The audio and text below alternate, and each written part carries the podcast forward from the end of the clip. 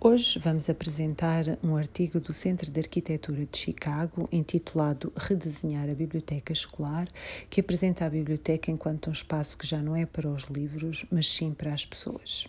Neste artigo são apresentadas então algumas pistas que permitem alterar a biblioteca, que neste novo paradigma deve estar centrada na comunidade. De facto, as bibliotecas já não são espaços para armazenar livros ou apenas para estudar. Devem evoluir, abraçando a tecnologia e transformando-se em comunidades de recursos que visam colaborar, criar e fazer. O artigo apresenta várias propostas que podem ir desde o redesenhar o interior da biblioteca, expandir o espaço ou até renovar completamente a biblioteca.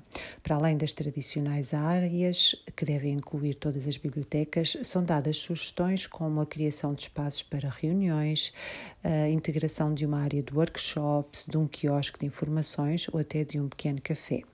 Seguidamente, o artigo apresenta alguns passos que devem ser seguidos neste processo e que deve ser sempre partilhado. Para isso, devem ser ouvidos todos os utilizadores, os alunos, os professores e até o staff. Sugerem-se também que sejam tiradas algumas fotografias dos espaços existentes, quer do interior, quer do exterior, para se tirar o máximo partido, por exemplo, da luz solar.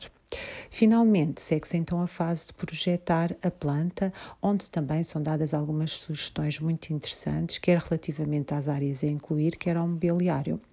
Para conhecer algumas bibliotecas inovadoras, eh, visualize o nosso bibliotube intitulado As 13 mais impressionantes bibliotecas do ano 2019 nos Estados Unidos.